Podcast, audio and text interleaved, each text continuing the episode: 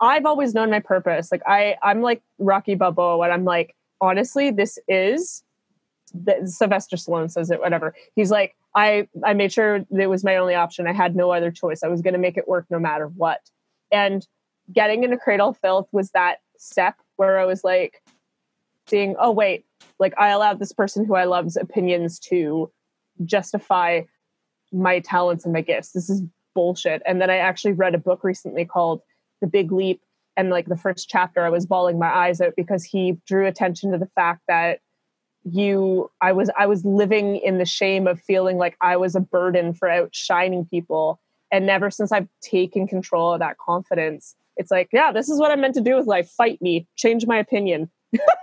you know, yes. There at the table with like the cup of cup of coffee. This is my life purpose. Change my mind.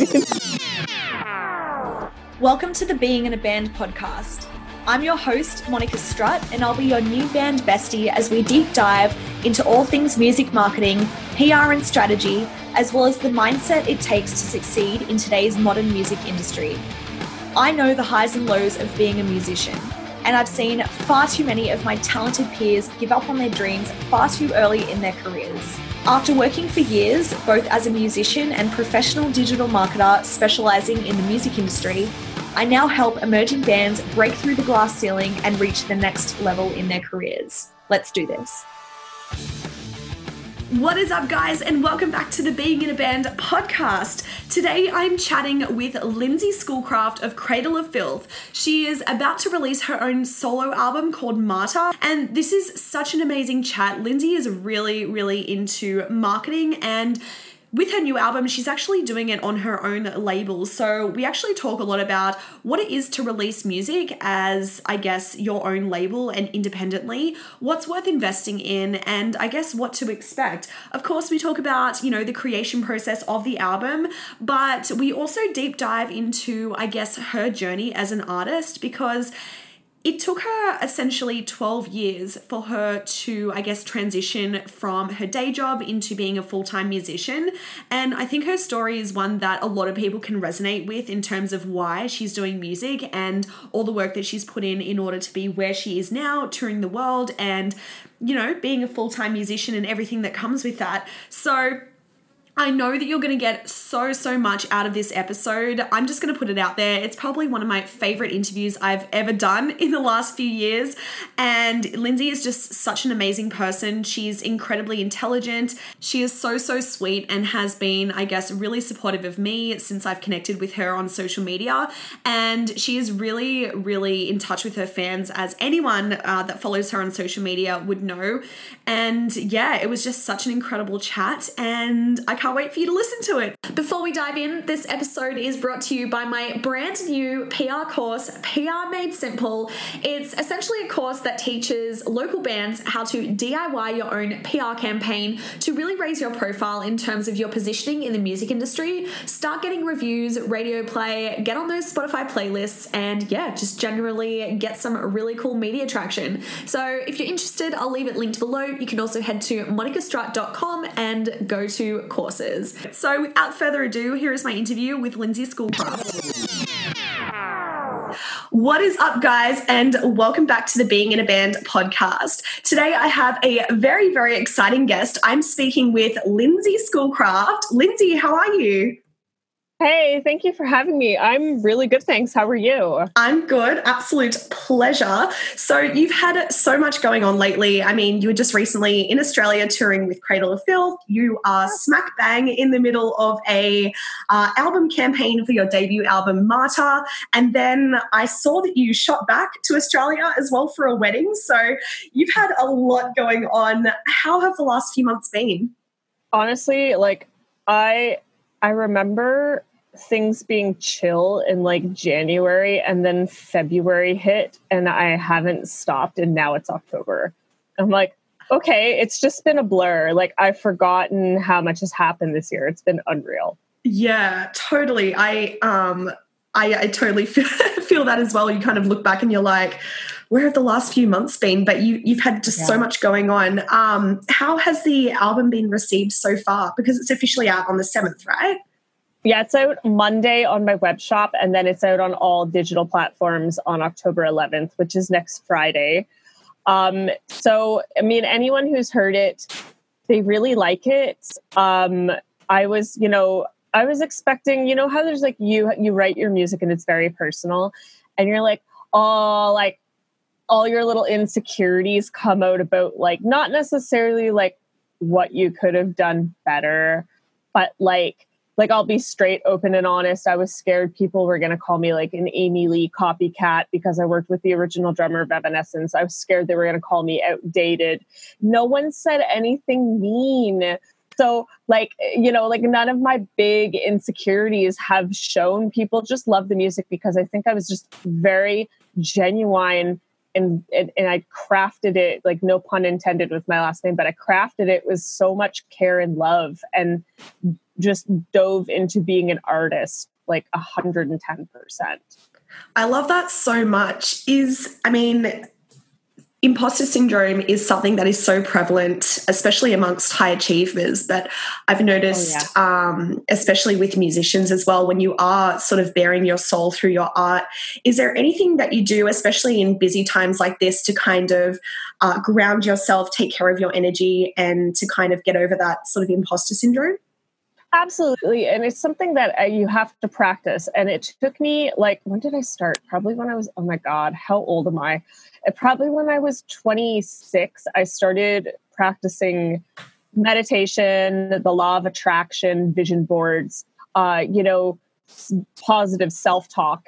So now we're into that about seven years, and I've actually gotten okay at it. It really didn't start to work for me until about two, three years in but wow. you know every every morning i think i think the key to living a happy life and and calming your insecurities is just having gratitude um, and appreciating everything for what it is and not what you expect it to be so i do have like a like you know they say the most successful people the most powerful people on the planet have a morning routine and every morning for like about it's usually i don't know why eight minutes eight minutes seems to be my my good time I set a timer and I just sit there and I practice gratitude. I meditate. I ask myself what's bothering me, how I can fix it.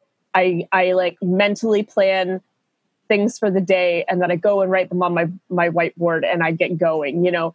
And, uh, I think that's like an essential part of it. And it's kind of crushed all of that insecurity. Like it's crushed all of that crappy shit that people could potentially say about me. But, you know, I think the biggest thing, and it actually happened with Rocky and writing this album with him because before that, there were some people who were really nasty to me and said, like, you're an amateur, you don't know what you're doing, you don't know how to write music. Like, and, and then, but then, like, Rocky Gray comes along, Grammy award winning songwriter, and wants to work with me. And I'm like, wait a minute, none of this is true. You know, and then I found out later the people who talk to me like this actually have their own problems and they're just taking it out on me. But that's the thing, we as artists, like when someone says something so negative, we take it to heart. But now, like when I released the music video for Savior, like I think a few people said, I didn't know how to sing or like my voice wasn't powerful enough. And I just laughed because I was like, are you deaf? like, I love that. I mean, I'm not I'm not like amazing. I'm not like Floor Jansen or Sarah Brightman, but like I'm not shit. I went through 8 years of training. Like I've put in the time. So I don't know where this is coming from. yeah, I heard this saying that what people say about you is 100% a reflection on them and it's never actually about you. So um that seems to bode well, I guess, in this situation. Yeah, yeah. And that's, I think, what musicians need to do when they're getting feedback online. Just remember, like, the person who says shitty things is probably miserable and has a really shitty life. And don't, like, you know, don't take it into account. They, they're not an expert. They don't, they don't know what they're talking about. If anybody, like, for example, if someone's coming to me and telling me what I should be doing with my voice, I usually, like, I'm a little bit of a brat and I'll respond and be like, "Are you trained? Are you a vocal teacher?" And they usually just go quiet. You yes. know what I mean? Because yeah. it's like I'm only going to take the I'm only going to take the feedback of my vocal coaches. I have a few and usually they say it in a way they're like you can improve here you can improve here. They're not just going to be like flat out like this is bad. They're going to tell you how to improve. So you always have to consider the source. Yeah exactly. Is that person where you want to be? And if they're not then it, their opinion really doesn't matter at the end of the day. Exactly exactly. Yeah. So you mentioned that uh, you did have eight years of um, training and I know that you are originally classically trained. I'd love to know a little bit more about, I suppose, your journey with music because you have been doing it for a really long time. You've played, uh, you know, obviously with Cradle of Filth and now you're releasing your solo stuff. And yeah, I, I guess I want to take it back to kind of where it started, what got you into music, and I guess what has led you to this point.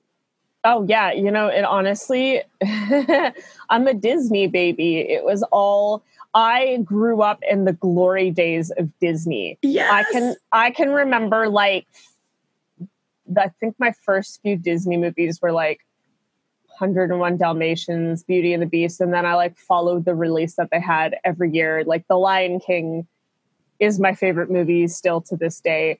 Um, you know, so it, it's like all that style of melody and expression and that's where I got my love of music and performance and singing. And then I can remember as young as like elementary school, I was in the in the choir for a few musicals. I was on stage for The Little Mermaid. I was a shark though. I was just singing backups for Under the Sea. I wasn't anything special, but my costume was amazing. um, I'll give. I had the best shark costume ever. Like my head popped out where the teeth were. It Oh was my so God. cute. I had like a big a big uh, stuffed dome on my head, and he had like eyes, and it was just like the best. It was the best costume ever. Like I outdid all. I could sew. I I probably could still sew if you put a sewing machine in front of me, but like I really put my love into my costume because I was just a backup singer. So you made, like a lead. you made it yourself. Oh, with the help of my mom and her best friend, I'll be honest, because like I wouldn't have known how to stuff the dome of the shark nose. It was so cute. Um, yeah, it was great, and it, it had like a tr- dragging tail, and I think that's like where I got my love of performance was like doing the conga around Ariel and Sebastian on a our musical uh, of The Little Mermaid, where Yeah. at the school that I came from. It was incredible. Um, you know, and that's kind of where I developed my love of the stage and, and my love of singing, even though I was like awkwardly hiding i- i- behind a costume. Uh, I did that quite a bit in elementary school. Um, but yeah, it was just, it just developed as something later on in life, you know, and my dad showing me guitar. And then in my teens, if we like are counting back, like I'm coming up to my 19th year of doing this since I was 15 years old. Yeah. Yeah, it's crazy.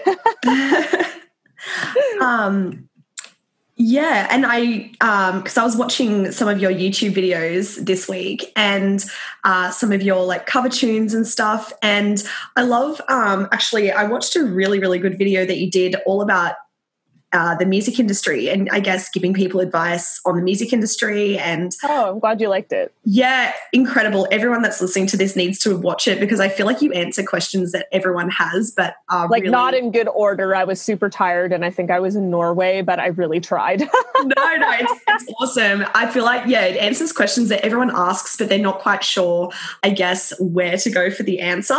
But um, Right. you, you talk about uh, record labels, and I guess um, in 2019, whether there's a need for a record label. And I do know that you released Martyr yourself. How, Mhm. um, I guess, how has that process been in terms of releasing the album as your own record label? And I guess, um, you know, what was it what you expected? Honestly, it has been like the best, the most rewarding and liberating journey, but also like the most painful growth process I've ever been through. I never thought that I would become my own record label, but um, it made sense. Especially, I did all my training through uh, Savvy Musician Academy, and they taught me how to become like my own self-sufficient digital record label Yeah. and for that i am very grateful but uh yeah like it, it's you know there was some labels that were interested and then i feel like the infrastructure changed and they kind of like heightened the the amount of units per record uh, cycle that you're supposed to sell so like coming into a record label now you already have to be self-sufficient on your own but now that i know what i know through my training and my my research and my oh my gosh destroying my brain for the last God knows how many months. Um, you know, trying to cram all this info into one little muscle. Uh, I I don't feel that there is a need for a record label anymore if you know what people to get involved and how to get them involved and where to invest your money and where to invest your time. Um, I'm glad that I'm not with a record label. I'm glad that I don't give up my rights and my decisions and my artistic vision to someone else to make the decisions for me. Um, yeah. You know, and, and, it's easy to do because it is just me and my music, and, and I, I got my band, and and it's exciting because when I told, oh my god, you should have seen their faces. I was writing with uh, Antiqua, so it's like a black metal side project. Zen from Nebula Discaris is a singer, and we've got like a we've got like a very like super group going on for black metal and yeah. we sat down in hamburg this this like summer and that's when i started to realize i was becoming my own record label without really like connecting the dots i kind of had like the aha moment going into meeting them to write we were working on two songs. And i sat them down for coffee because we had to talk about you know business things. I say like with quotations business things. And i said okay so i'm becoming my own record label. And they're like what? Excuse me? Their faces were just like they were happy but scared. They were like what? And but now that i know what to do like if if i think i'd rather have that side project under my say like lightly record label because this way we get to call the shots no one's telling us what to do we we create our budgets we have a better connection with our fans and we get to hire the people we like. Like, you know, if you sign over to a record label and there's like 10 people working for that record label and Joe Schmo in like relations is a douchebag, like you have to deal with that. But like me, everybody on my team, I don't call them my employees, I call them my team, are the most lovely, wonderful people. And I love, love, love, love working with all of them. And mostly women too. That's awesome. Yes. Yeah yeah, us women, we're really good multitaskers. we are, definitely. so, yeah. who would you say is important to have on your team? I mean, if you are going the independent route, where is worth I guess investing your your money and having on your team if you're going to be an independent artist in 2019? Okay, so these are like the top three people, no, not three, the top people in my team. So two of them I have right now. I have someone who you know uh, who's in PR. Curtis. He's doing like the the printed and press, the internet press for me. He's fantastic. And then I also have um, Patrick Walsh from Circuit Music, and he's doing all my digital. He's helping me with my digital marketing because I got a little bit behind. I could have done it all myself, but there was like a time crunch. So if you plan really far ahead, you may or may not need digital. But I really wanted him on my team because he's also an awesome human being. Okay. So those are the two people that come around every album cycle, right? So you have to have like press people. Um, but then the, the main people that uh, I have, so I have my manager uh, who doubles as my booking agent. I'm very lucky to have him. His name's Noel Peters from Inertia Entertainment. So he helps me co-manage, and he's oh he's so talented with helping me like press all my merch. Like I get really multi-talented people who kind of help with everything, and I'm very grateful for that. Um, so I have a, a co-manager. I have an assistant who uh, she actually graduated from the music business program here in my city, and she's just willing to come over and I pay her hourly. She's willing to do everything from like fold my laundry, do my dishes, sort my merch, get me organized for the next day, research like things that I need researched. So she's just fantastic in that regard. I also have my designer. Her name is Lindsay from um, oh god how do i say her design name? Anyways is lindsay martin o'brien. If you need her work look her up online. She's fantastic. She does everything. Like that girl like designed everything for me. Everything everything you see online to everything that you know you see that is about to be printed for merch. And you know she did it by the hour. And that's the thing. Like a lot of things that startup musicians and bands and, and starting up like a little business don't know is you actually do save more money if you just dock and charge by the hour. And I've been very lucky that the people that I've hired do by the hour because you can get a lot done in an hour. Do you know what I mean? And you yeah. have to like negotiate the rate, but they're being incredible by charging me by the hour at what we think we negotiated was a fair rate because you know sometimes some people do take advantage and overcharge and you have to be very wary of those people.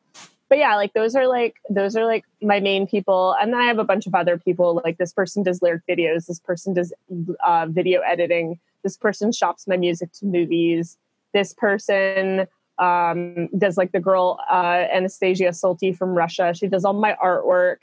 So yeah you just kind of gotta like you have a team and, and you know so you don't lose track because you can lose track let me tell you. I have like a note in my phone. It's like team list and i look at it like every few days to make sure i'm in touch with everyone.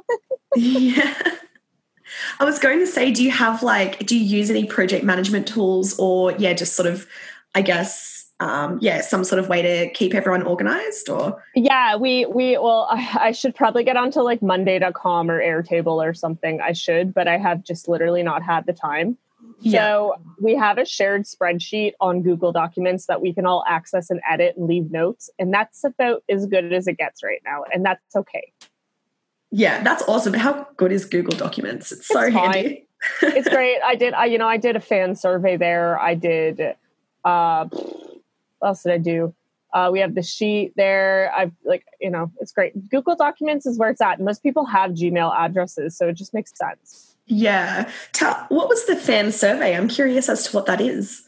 Oh, okay, so uh, I was told by Savvy Musician Academy that I needed to do like a fan survey, and really, I did want to get to know my fans a little bit better and see like what they wanted to buy so I wouldn't spend money on stupid things. Like I literally wanted to make like mugs and scarves and notebooks and candles. And like none of my fans wanted that. So I'm so glad that I surveyed my fans and asked them what merch they like buying. Cause now it's like, okay, we'll, we'll stick to the stuff that you want so I don't lose money, which as a, as a record label owner, I should probably know these things, you know?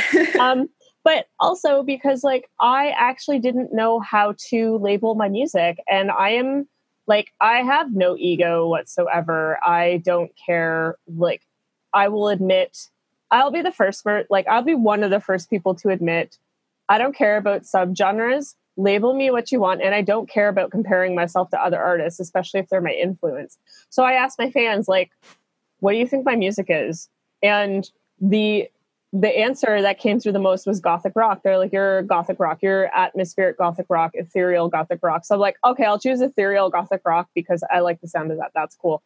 Um, so that's kind of what happened. They helped me figure out like what my tiny little subgenre was, but that's like my market. Like those are my fans. Those are the people that like my music. So now that I know what my subgenre is and what bands I sound like, I can you know f- find other fans like my fans are out there they just need to be told that i exist so then you know you go into marketing and you use all that information and boom yeah, that's awesome because I feel like when you're actually in the music as an artist yourself, it is really hard to kind of figure out who you sound like and what you sound like because we're so, I guess, close to the music that it can be hard to sort of take a step back and and see that bigger picture. And I guess that would really help as well um, now that you've done that with stuff like Facebook ads and um, yeah, I guess the way that you market your music. Um, would you, I mean, so obviously that's something that everyone can do. How important do you think Facebook ads are in, you know, 2019? Well, I've, uh, there's one more thing I want to say before I answer that, and, and just wanted to put it out there, like, and just this is going to sound mean, but I'm being like an honesty bomb. Yeah, you're not you're not unique. Everything has been done get over it. Okay. You're doing it. it because you love it. And then leading into my next question Facebook advertising is the most important critical thing that you will do for your career. When I did that survey to my fans, I thought that, like, I did a pie chart and uh, as my results, and I thought that Instagram was going to be like 50% of that pie chart. Mm. I'm like, what platform do you use the most? Right. So it was like Instagram, Twitter, Facebook, other, right? I don't even think other showed up. Uh, the pie chart was 55% Facebook. People still use Facebook. They're still on there all the time talking with their friends and family. Um, where Facebook is more where the conversation gets started. Instagram is a visual thing. Okay. And then Twitter is just, I don't even know. Twitter's like the weird monster in the corner that people don't know what to do with still. Um, yeah. You know, Twitter was like a very small percent of that. Uh, so when I did that survey and I realized that like 55% of my fans are still on Facebook, and in general, like anyone can do that survey and they'll be like, oh, well, damn, my fans are still on Facebook. That's where you need to be running your ads if you're going to be advertising. And honestly, advertising is not that expensive. Like I looked into advertising companies uh, probably about a year ago just to see like what was up. And it was it was going to be thousands of dollars. Do you know how much I've spent on advertising since May? And I've run ads. Let me tell you, I've run three ads a month. Do you know how much I've spent? How much? Three hundred dollars Canadian. Oh, That's seriously? It. Yeah. You know what? Zuckerberg, as much as I curse his name quite a bit under my breath, he is giving us musicians a huge discount. If we, you know, say, oh, we don't have the money, I'm sorry, you can find $60 a month to run Facebook ads. Don't go out as much. Quit quit smoking, quit drinking, quit your addiction. I honestly I gave up buying makeup. That was dumb. I've got more makeup than I'll ever need. I had an addiction. I curved it. I stopped drinking. I've had thousands of dollars. It's all about priorities. If you you know learn how to do it right there's lots of courses out there especially savvy musician academy they have a great course on how to do facebook ads they're just such a fantastic school and you're investing and you get all that information forever and they update the information as things change on facebook which is just like they are honestly the best for musicians online right now like you know uh it's crazy. Like when I found out like how to properly do my ads, I think I ran an ad for like 30 bucks and I got like 4,000 likes on my page. And there's all real people who really like my music. Yeah. Oh my gosh, that's incredible because uh, I guess a lot of musicians out there, there's kind of, and I wrote a blog post on this a couple of months ago. A lot of musicians, I guess, are reluctant to spend money on anything, essentially. Yeah like yeah, they'll, they'll pay for the CD and the shirts. yeah, exactly. Or they'll buy, you know, you know what you were saying about priorities and going out. They'll spend a hundred dollars uh, on a Saturday night on a bender, or they'll buy another guitar for two thousand dollars. Yet when it comes to investing in actually getting the music out there and getting heard and exposure for it, then I guess I don't know if it's overwhelming or whether it's just something that they don't see value in necessarily. I think it's more the overwhelm and not knowing what to do and you know if that money is going to return to them. But you really do have to invest in if you're going to spend all this money on making music, it's my philosophy that you need to spend almost as much on actually or like not almost as much obviously it depends on how much it costs you to make an album or whatever on actually getting people to hear it because if no one hears it then really what's the point well, that's the thing. I think like people, it's having a business mind mentality. And I mean, I've had that more now than ever, but uh, forever since I can remember, I've been like, okay, let's study business too, so I can do this full time because I don't, you know, I don't want to be um, working at a makeup store or a coffee shop the rest of my life. Like, I just want to do music full time. So no matter what you do, like you have, you are giving something to someone to improve the quality of their life while getting something in return to you know um, feed your cat or whatever so like i think it's almost like a people don't see it as like everything you do is an investment long term you yeah. do a photo shoot you pay for a, facebook banner to be made it's an investment it's like everything you do counts for something and yes it music is damn well expensive. I know. I don't even want to think about the hundreds of thousands of dollars I've put into my music career almost the past 20 years. It's been intense, but it does build up to something where eventually you will get your dedicated fans who will like continue to help pay Uh, for your career, you know, but you just have to think about that's not going to happen until you have these building blocks in place. And I think it, like the most important things that musicians can do for themselves is invest their money into this the production. And you can get away with a lot in the live show now. You really can. There's so many tricks you can do to like put on a live show and that's like a whole other can of worms that we will be here for three hours. I don't want to take up too much of your time but you know like it's just making sure you look pretty online which is like not that much work and not that much money. You can do it for dirt cheap. Um, you know, but again, a photo shoot and a logo is a worthy investment. Um, and then getting a banner put together. You only need, like, I know some people who've literally used the same five photos for their career the past 10 years and nobody cared. Nobody noticed, you know? Um, unlike me, who's like one of my closest friends, a photographer, I'm like, let's go take a ton of pictures and I'm all over Instagram, but that's just me. That's um, so lucky.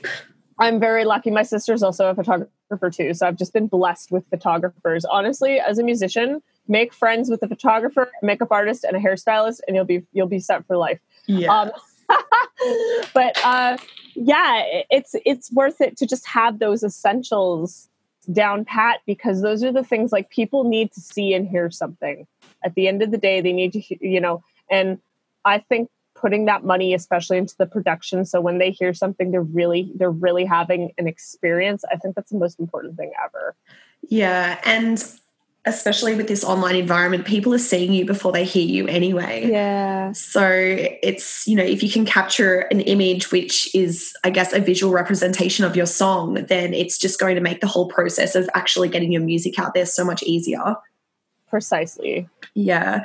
You mentioned investing and it's a long term game. It, one thing that came to mind was, I guess, and I think you alluded to this as well, is really knowing why you're doing music and having that sort of end goal in mind of the people that you want to, I guess, touch through your music in some way. I'd love to know, I guess, why you write your own music and uh, what have you always known you wanted to be a musician? Yeah, I mean, I didn't. I really loved the experience of singing for people and seeing the reaction. And I thought that, like, I've since elementary school and in high school, um, and then I started writing my own music in high school. And it was one of those things where, and I thought about this recently, it was like this huge awe moment where I was like, wow, I, I totally forgot about that time in my life. But I'd say like the first five years, I literally in the back of my brain was like, I'm going to write this music and I'm going to work on my voice and I'm going to sing and perform and put this out there. And if the feedback is like not good, I'm going to quit because then clearly this is not what I'm meant to be doing. But then the feedback was like 80% positive, you know, like with my very first band, which I didn't think we were that good, but apparently we were pretty okay for like the age and the time and, and etc. Yeah. And then I was like, okay, wow, like I don't suck. I've put the time into my writing and my singing and my playing. And then I switched genres in my early 20s. I went like pretty much gothic rock with my old band. And we kept going and the response was always good. So I was like, okay, you know what, like keep going. But that's the thing, like you have to know if like this is what you want to do. And you also I think have to be good at it. And then when when my second band brought out their album and fans were writing and they're like, this song changed my life, this song saved my life, I want your music in a video game. I was like, okay, yeah, I'm doing this right. Like I'm doing this right. You know what I mean? Because if you're affecting people to that extent if you're like people want to work with you they want to use your music in media and you're saving lives and you're bettering lives mm-hmm. like that is the most important thing. That is a gift. You are doing a service to humanity. And i'm like well that is my service to humanity. It's just in a different way. I'm like a nurse for your ears you know? Yeah yeah. Oh that is just so so powerful. Have there been any times where you've maybe doubted that this whole music thing was for you? You know what? I did, and you know why it happened? Because I was in a toxic relationship and my partner was jealous and did not believe in me. Really? And I love that person so much that I allowed their opinion to shape me. I'll try to make this story very, very quick. Funny enough, uh, we lived in the apartment that I live in now. Don't worry, I redecorated, so it looks entirely different. Um, Get all those bad vibes out. Oh, literally, we were painting the room. Me and my my partner were painting the room. My current partner, we're painting the room, and I'm like painting away the bad memories. It was like ugly blue color. It was so funny. Get and, the sage out. yeah, little girl. Let me tell you, it was a whole séance. Um, and it was just oh man, it was just getting out the demons. It was great. Uh, and uh, yeah, it was like this person was just like you know I'm a very friendly, outgoing, confident person. They painted that as flirting. So I dumbed down myself to make them happy. They they were in a band. My band was dissolving. That they're like, they're like, you know, it was just very toxic. And it was because sadly, and I have a lot of compassion for them. I shouldn't, but I do. Uh, they were just very insecure and very not happy with themselves and had a lot of their own unresolved issues. So I was like, okay, well, like I'm gonna go to school and become a high school teacher and teach music and arts, you know, because like that's like a an honorable job, I guess. So, you know, I was still doing my thing on the side, hoping it would work out. And then literally the week before we broke up, Cradle Filth called me. Um, no, sorry, the week after we broke up. And then like it went from like being known as their girlfriend to like being, oh, you're the guy who used to date Lindsay Schoolcraft. It was just like such a karma slap in the face for him. But that's the thing, like I've always known my purpose. Like I I'm like Rocky Balboa when I'm like, honestly, this is the, Sylvester Stallone says it, whatever. He's like, I I made sure it was my only option. I had no other choice. I was going to make it work no matter what. And getting into Cradle Filth was that step where I was like, seeing, oh wait, like I allowed this person who I love's opinions to justify my talents and my gifts. This is bullshit. And then I actually read a book recently called The Big Leap. And like the first chapter, I was bawling my eyes out because he drew attention to the fact that you i was i was living in the shame of feeling like i was a burden for outshining people and never since i've taken control of that confidence it's like yeah this is what i'm meant to do with life. Fight me. Change my opinion.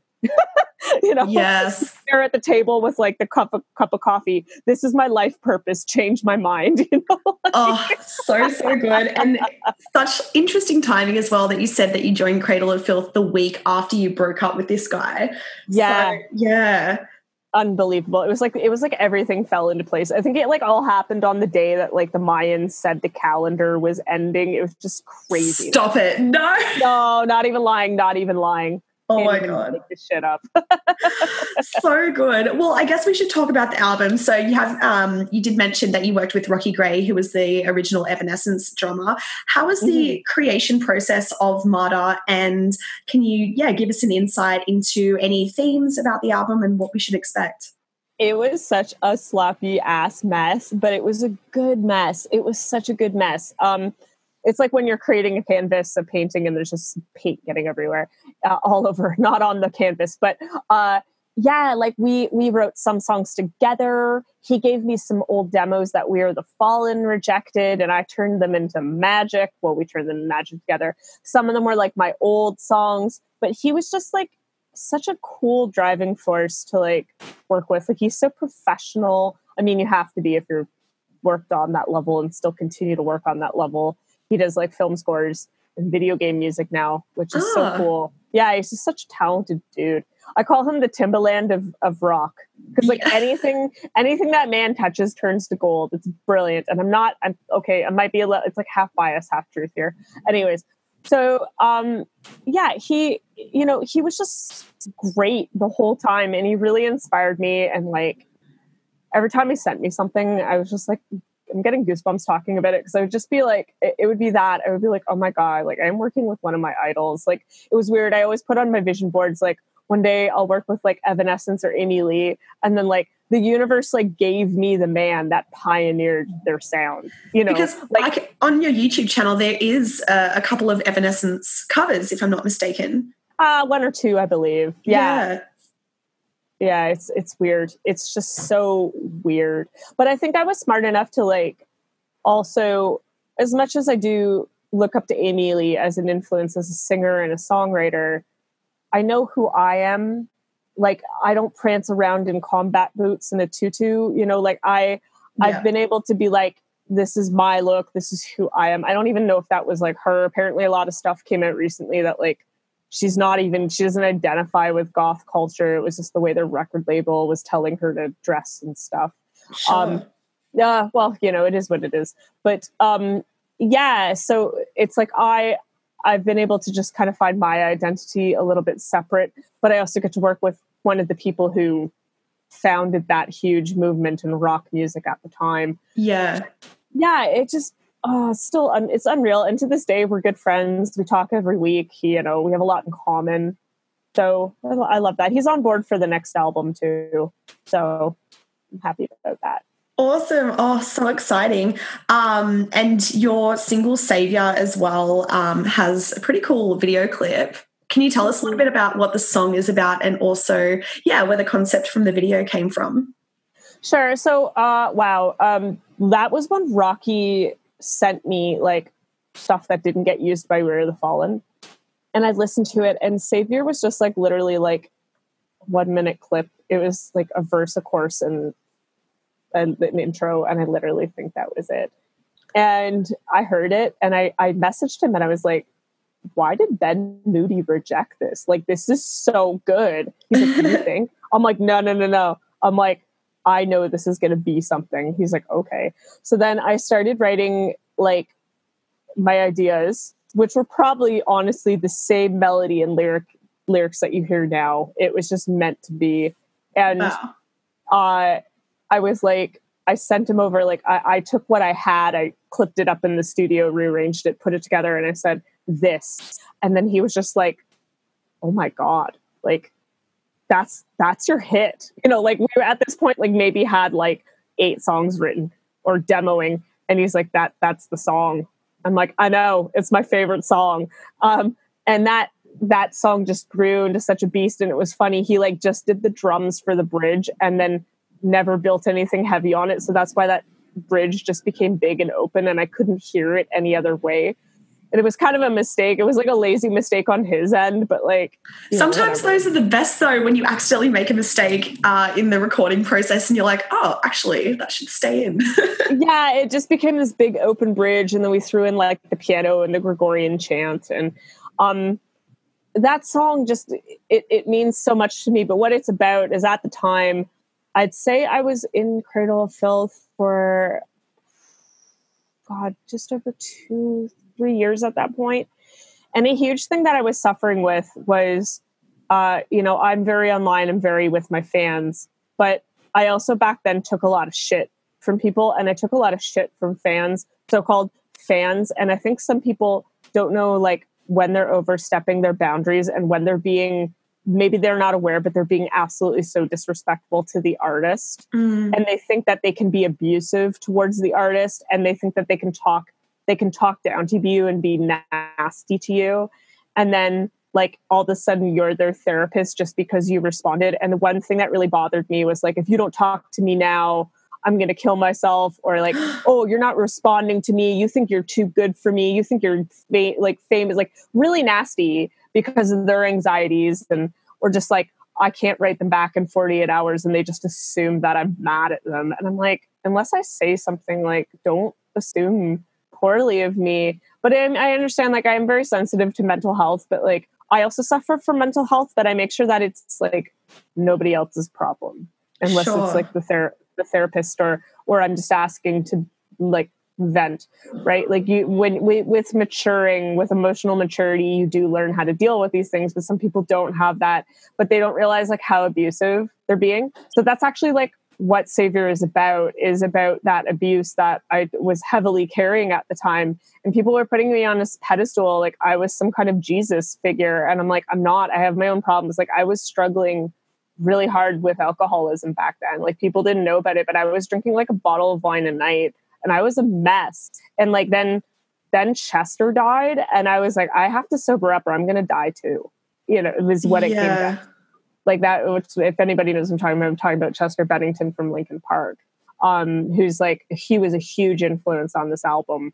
There was times when I was like literally like, what would Chester do when I was writing? And then he Oh, like really? passed- yeah, he passed away that year and I was just absolutely heartbroken. I, I, I a celebrity death had never affected me before until that day. Like my sister was really upset when Heath Ledger died. That was like her high school crush. Um, and and that was the first time like I saw uh, like like celebrity does, But like I sat on the couch and cried for hours that day when Chester died.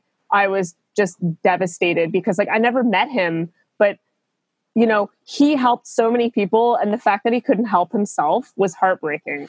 I'm like I don't want to be that person.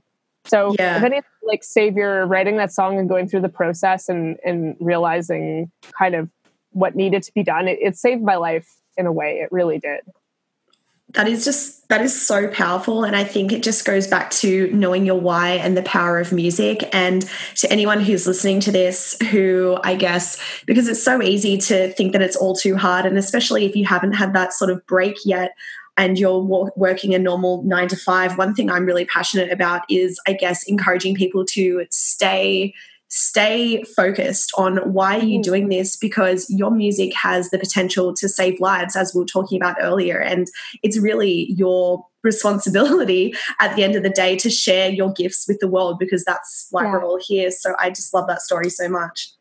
Oh i'm glad you enjoy it. And then and then the music video i'll try to like talk about it a little quickly. I know we're running out of time here but for the music video uh, i got really lucky. The person who did my music video is uh Bay Hidari. I, I hope I'm saying his name right. He mainly works for like Drake, like the Drake, like Drake the rapper. Okay. He did that like started from the bottom, now we're here a music video, and it just like blew my mind. I was very, yeah. very grateful and very lucky for him to do my music video. And the reason we, you know, like oh, so many gothic bands for like no reason do their their music video in a church and i was like oh my god they're just going to think i'm doing it to be like dark and spooky and ridiculous. But looking at the song we were all like well, where the hell else, else would you film it? Like you clearly need to be singing in a church in a cathedral uh, literally on a box because i was too short to stand properly. You know the whole the whole like sarah brightman cathedral scene like we had no other choice. We're just like, it was really hot. We did it. Literally, we actually did it on the two year anniversary of Chester Bennington's death, which was really weird. Oh. We didn't, yeah, it's goosebumps. We did not plan that. Um, but yeah, like it, it was just like it had to happen and it, it worked out so well. It was canceled. We were supposed to do it in the winter. A snowstorm happened. The one guy got stuck up north. They wouldn't fly him out. But yeah, it, it came to be. And I put a lot of thinking into that. I mean, convincing the church people to use their church for filming took a little bit of convincing, especially like I tried to keep Cradle's name out of it entirely. um, but yeah, it worked, it worked, out for the best in the end. That's all that matters. yeah, it looks incredible with the stained glass and everything. It's it's very dark, but um, yeah, it definitely suits the song. Um, so well, yeah, I mean, the album's out on the seventh of October, and the digital. You said the digital is out on the eleventh. Is that right? Yes, it yes. is on the Friday. It'll be available on all platforms. Awesome. And um, how can people, I guess, where is the best place to follow you? Because you're very, very active on social media. Um, and yeah, which, which platforms do you prefer people follow you on? And also, how can they grab the album once it comes out? Awesome. Okay. So all you need to do is go to lindsayschoolcraft.com. So Lindsay with an A. So yeah, go there and um, everything's there. So whatever social media platform you prefer, all the icons are there. And there's a thing on my website right now. It says like the album's out soon, and there's a button like right at the top of the welcome page says get first access. You click on it, go through the form, give me your email, and I will email you Monday. We're hoping to launch at noon Eastern time on Monday. That's the plan. Awesome. So exciting. Well, thank you so, so, so much for coming on the podcast. I've really enjoyed this chat. And yeah, just all the best for the launch. Thank you so much. Thanks for your time. It's been awesome. I've just been looking forward to talking to you all day. So this is this is epic.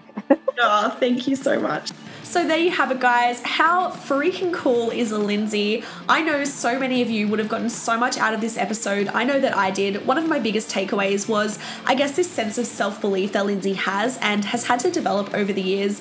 I actually have got some show notes that go along with this episode with my key takeaways because there were so many amazing, amazing uh, golden nuggets in this episode. So if you just click the link below wherever you're listening to this podcast, it's going to take you to my website where I've summarized the episode and of course, left all of Lindsay's details where you can go and purchase her brand new album, Martyr. It's actually out now on all platforms, both physically and digitally. Digitally. We recorded this episode prior to it coming out, so that's why we talk about pre orders, but it is out now and go grab it. It's really, really good. And I'll leave in the show notes all the links to Lindsay's social media and also to my social media so you can come follow us both. I hope you guys have really enjoyed this episode as much as I have, and I'll speak to you soon. Bye.